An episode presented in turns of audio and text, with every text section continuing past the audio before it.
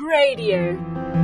Hi, I'm Bernard Tatunji, and you are listening to Proposal to Marriage, my seven month story from engagement on the 29th of May to the day I will marry Jane on the 29th of December. You can also join me on this journey to the altar at proposaltomarriage.com.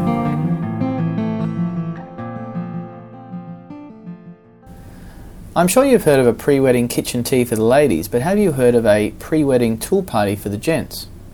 Well, that is exactly what I had last weekend with some of the boys. As soon as my best man Sam got the job, he hit the ground running with ideas for the pre wedding social event, beginning with the tool party. Sam claims the tool party to be a unique event which he invented, or at least perfected, and I have no reason to doubt him as the first tool party I ever attended was his own tool party a couple of years ago. What is the tool party, you may ask? Well, it is a gathering of men, usually around cooked meat of some kind and chilled drinks for the purpose of, well, gathering. Being a tool party, the attendees also bring a small tool that will be of help in married life. The invitation emailed out by Sam to my male family and friends included a picture of Bob the Builder with the wording, Let's give him all the tools he'll need to have wedded bliss, and the instructions to come dressed in a hard hat, fluoro vest, or some other similar manly workwear. Not one to do things by halves, Sam had recruited his extended family to make the day a success. Sam's sister in law made some dishes for lunch and sent them over. Sam's wife assisted on the day. And Sam's brother in law Tony set up and looked after the 31 kilogram spit roast. Yes, you did hear that correctly. There was a 31 kilogram piece of beef leg rotating and being basted over hot coals. Tony generously brought along his spit roaster and spent the day and well into the night creating the best spit roast I've ever tasted.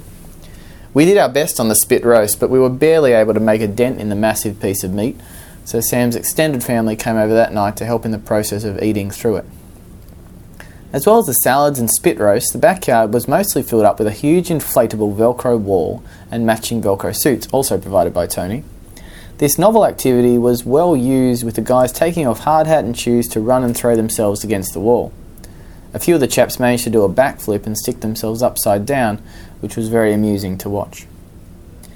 One of the other activities of the afternoon involved me having to name the various tools I had been given and what they would be used for.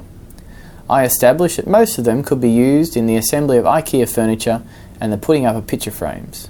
But if the handyman work needed is more than that, I may be out of my depths.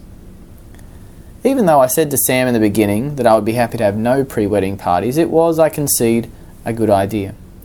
Besides the generous gifts of those who came and the generous gifts of Sam's family helping prepare the day, it provided us with an opportunity to catch up and deepen friendships.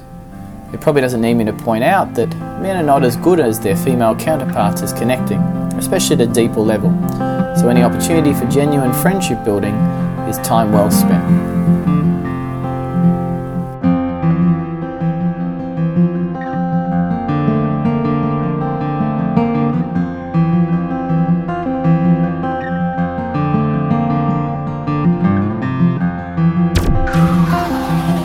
radio.org.au